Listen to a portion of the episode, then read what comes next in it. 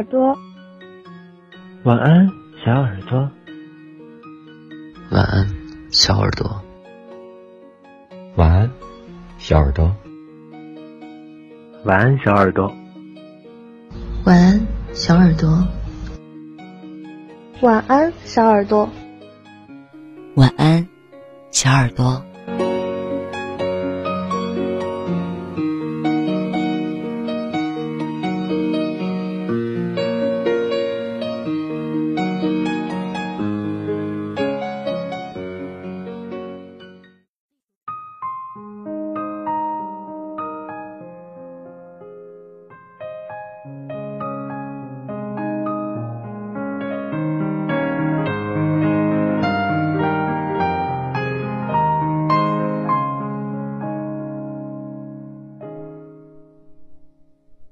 听闻远方有你，动身跋涉千里。我吹过你吹过的风，这算不算相拥？我走过你走过的路，这算不算相逢？你好，这里是晚八电台一四六六八三四，这里是网络有声电台。晚安，小耳朵。我是 N J 童小扣。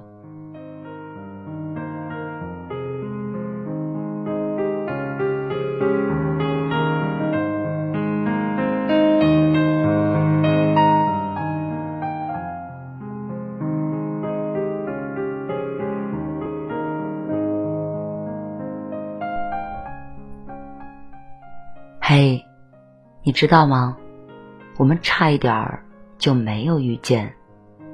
我刚好遇见你，你刚好遇见我，实际上是一件非常巧合的缘分。世界上有二百二十四个国家和地区，它们分布在这颗广袤的蓝色星球上，互相间隔着大海和山川。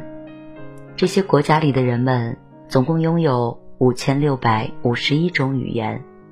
你我很巧的出现在了同一个国家，使用同样的母语。很巧的，你来到了这里，我的电台录播房间。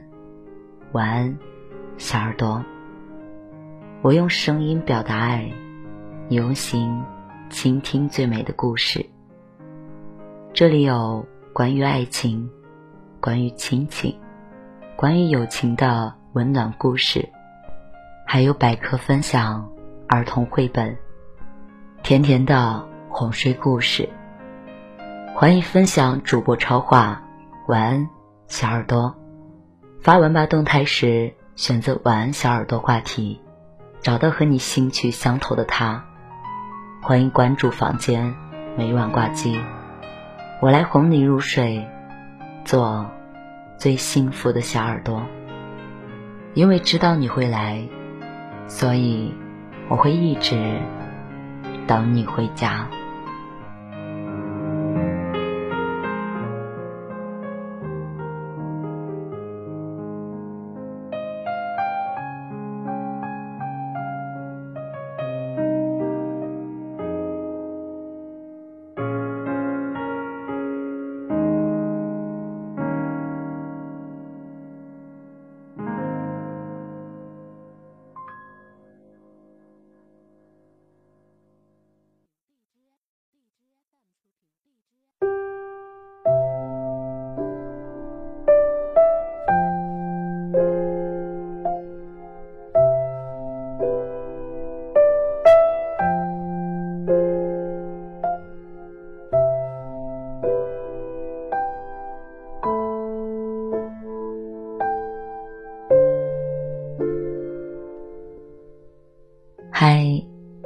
亲爱的小耳朵们，大家好，我是 N J 童小扣。今天因为有一些原因呢，我回到了我住了两年前的一个家，然后去那边拿点东西，顺便整理了一些自己当时买的书。是的，生活中呢，我是一个蛮喜欢读书的人。自从有了孩子以后，好像嗯，各种原因吧，看书越来越少了。嗯，我觉得也是在给自己找借口。如果真的爱看书的话，没有任何事情能够阻挡你。可能是现在工作太忙，可能是照顾孩子，可能是录制电台，可能是有时候真的在追剧啊，刷抖音啊等等的吧，把时间都消磨在这些事情上。那么当我今天在看到那些自己曾经那么喜爱的书的时候，嗯，那种文艺女青年的感觉又回来了。所以从今天开始，我希望自己每天在给大家分享电台的同时，也为大家带来那些我喜欢的书籍。希望自己在录制电台的时候，能够同时每天的阅读至少一个小时。那么今天要为大家分享的是蔡康永的《说话之道》二。不要问我为什么是《说话之道》二，那一呢？因为一在我的娘家，二在我现在的家里，那么就讲究听听看吧，为大家分享一些关于说话的好的文字。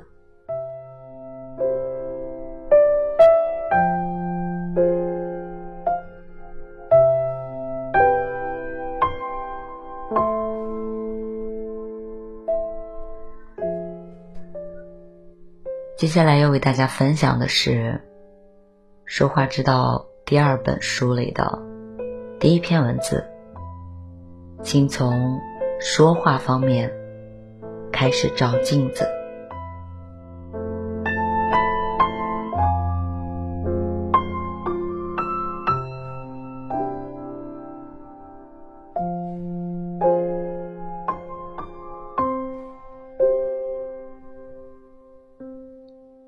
人类几乎每天都要照镜子好几次，却可能好几年都不会听一次自己讲话的声音和内容。当然，除了我们这些从事于这种语言方面工作的人之外，这是一件大家都习以为常，但想来却不可思议的事。很多人照镜子的时候，连一根头发翘起来都会马上梳好，要是一根鼻毛伸到鼻孔外，牙齿上沾了一些菜渣，立刻就会被爱漂亮的人视为值得崩溃的大事。有些人甚至会闻闻自己身上的气味，闻一闻脱下来的衣服，躺过的枕头套，来确认自己有没有散发着异味。为了外表，我们买保养品、化妆品、衣服、鞋子、包包，再去发廊好好的整理头发。而为了体味儿，也有各种除臭剂和香水。然而说话呢，我们没有说话方面的保养品、化妆品、香水、除臭剂，也没有说话方面的发廊、设计师，更没有说话方面的流行杂志。在说话方面，大部分人其实根本不照镜子，不检查自己在说话方面有没有露鼻毛、沾菜渣，不仔细听自己说话的语调、声音、节奏和内容。最妙的是，虽然我们仔细的打扮整齐了才会出门去，但也未必有人会盯着我们看。就像有不少的少女会反映，她们往往换了发型好几天，同学和同事才注意到。可是只要我们开口说话，不管是点菜还是投诉，上台做报告还是私下聊天，那可都是一定有人在听的哦。也就是说，我们的外表当下未必有观众，但我们的说话当下却一定有听众的。未必有人看的外表我们如此重视，而必定有人听的说话我们却不加修饰，很少检点，只是凭着与生俱来的本能，加上成长过程的习惯，就这么一路说过来了。前几年有两部得到奥斯卡金像奖的电影，都在描述英国政坛大人物说话的故事。一部是《国王的演讲》，讲的是说话严重结巴的英国国王乔治六世如何克服口吃，对全国发表演讲。另一部是《铁娘子》，讲的是英国前首相撒切尔夫人的从政生涯。片中有描述到她为了增加自己的权威感，被要求受训把声音变得低沉。即使连英国的国王和首相这样的人物，都要等到政治生涯的最关键时刻，才迫不得已的开始调整自己的腔调和音质。可以想见，一般不必从政的人对说话这件事有多随心所欲了。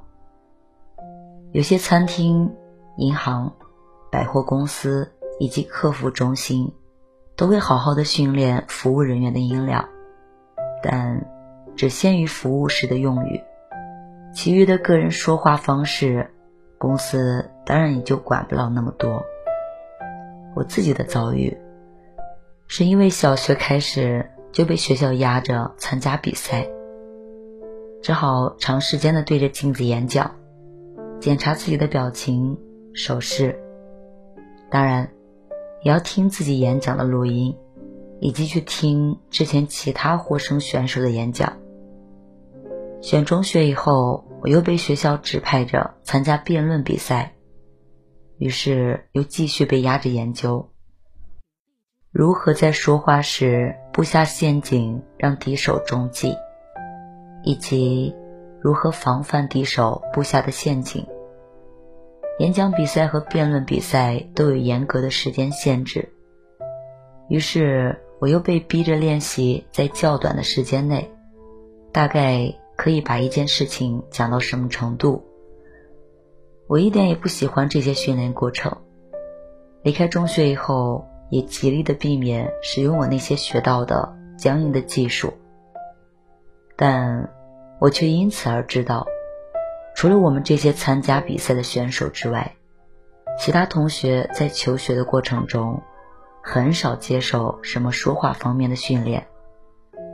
我后来做了节目主持人，不可避免的会常常看见自己讲话的样子，听见自己讲话的声音。我甚至有一个习惯，录完影之后会回想刚刚哪一段讲得不妥，得罪了人，或者有没有达到该有的效果。当然，就算我不愿意回想，不高兴的观众也会很大声地定期提醒我我又犯了哪些错误。也许就是这些经历让我有立场告诉你，说话是可以练习，可以擦保养品，可以修剪发型。也许练习的过程有点勉强，有点辛苦，但绝对不会比节食减肥或者把脸削尖来得更勉强、更辛苦，而且效果会一直持续，既不像整形那样要定期的花钱受苦，也不像节食减肥那样动不动就担心会胖回来。所以请从说话方面照镜子开始吧。现在手机录音很方便，把自己上台的报告录下来听一听，其实就跟把自己的歌声录下来去听是一样的事情，只是不一定要放到网上去邀别人一起欣赏啊。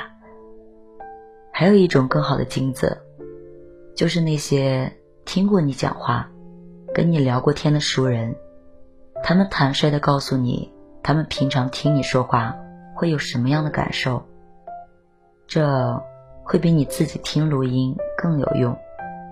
毕竟话本来就是说给别人听的。嗯，不过如果你询问的这些人也都看过说话之道的话，他们可能就不会百分之百的坦率了。晚安，小耳朵。下一期我们继续为大家分享蔡康永的说话之道。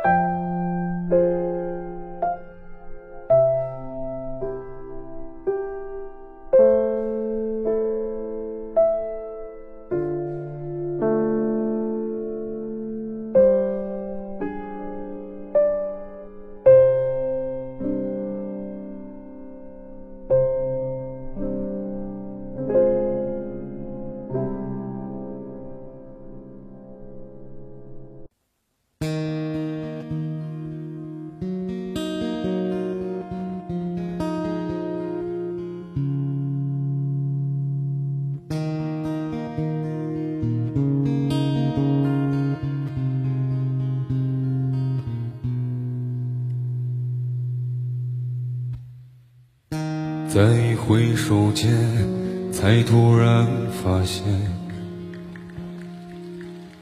程序与微笑，所有的桎梏，麻木的双脚，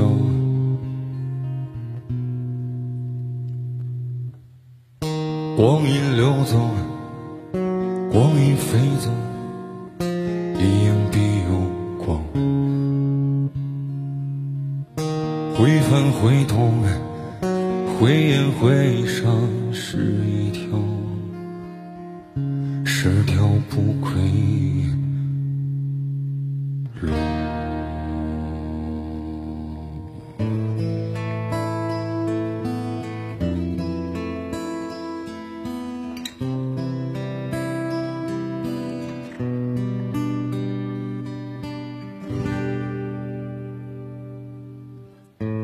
路途难走弯又长，站在路旁车马人来来往往，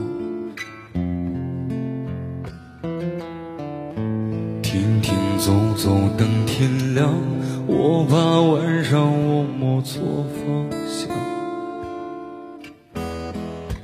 面临迷惘。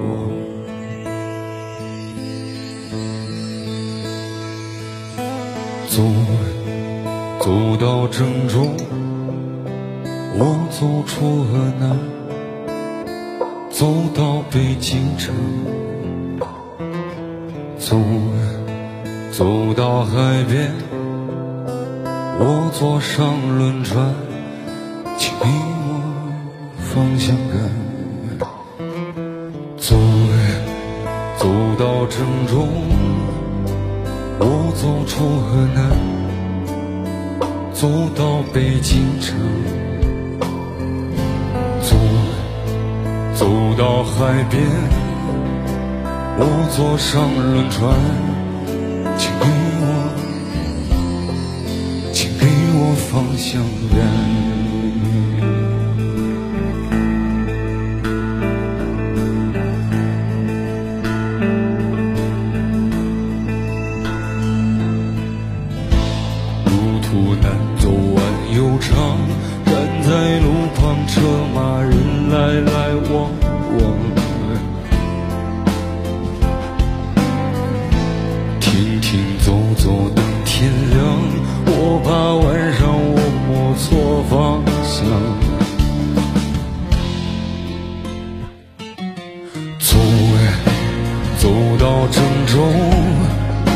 我走出河南，走到北京城，走走到海边，我坐上轮船。向走，走到郑州，我走出河南，走到北京城，哎，走，走到海边，我坐上轮船，请给我，请给我，请给我方向走，走到郑州。我走出河南，走到北京城，哎，走，走到海边，我坐上轮船，请给我，请给我，请给我方向。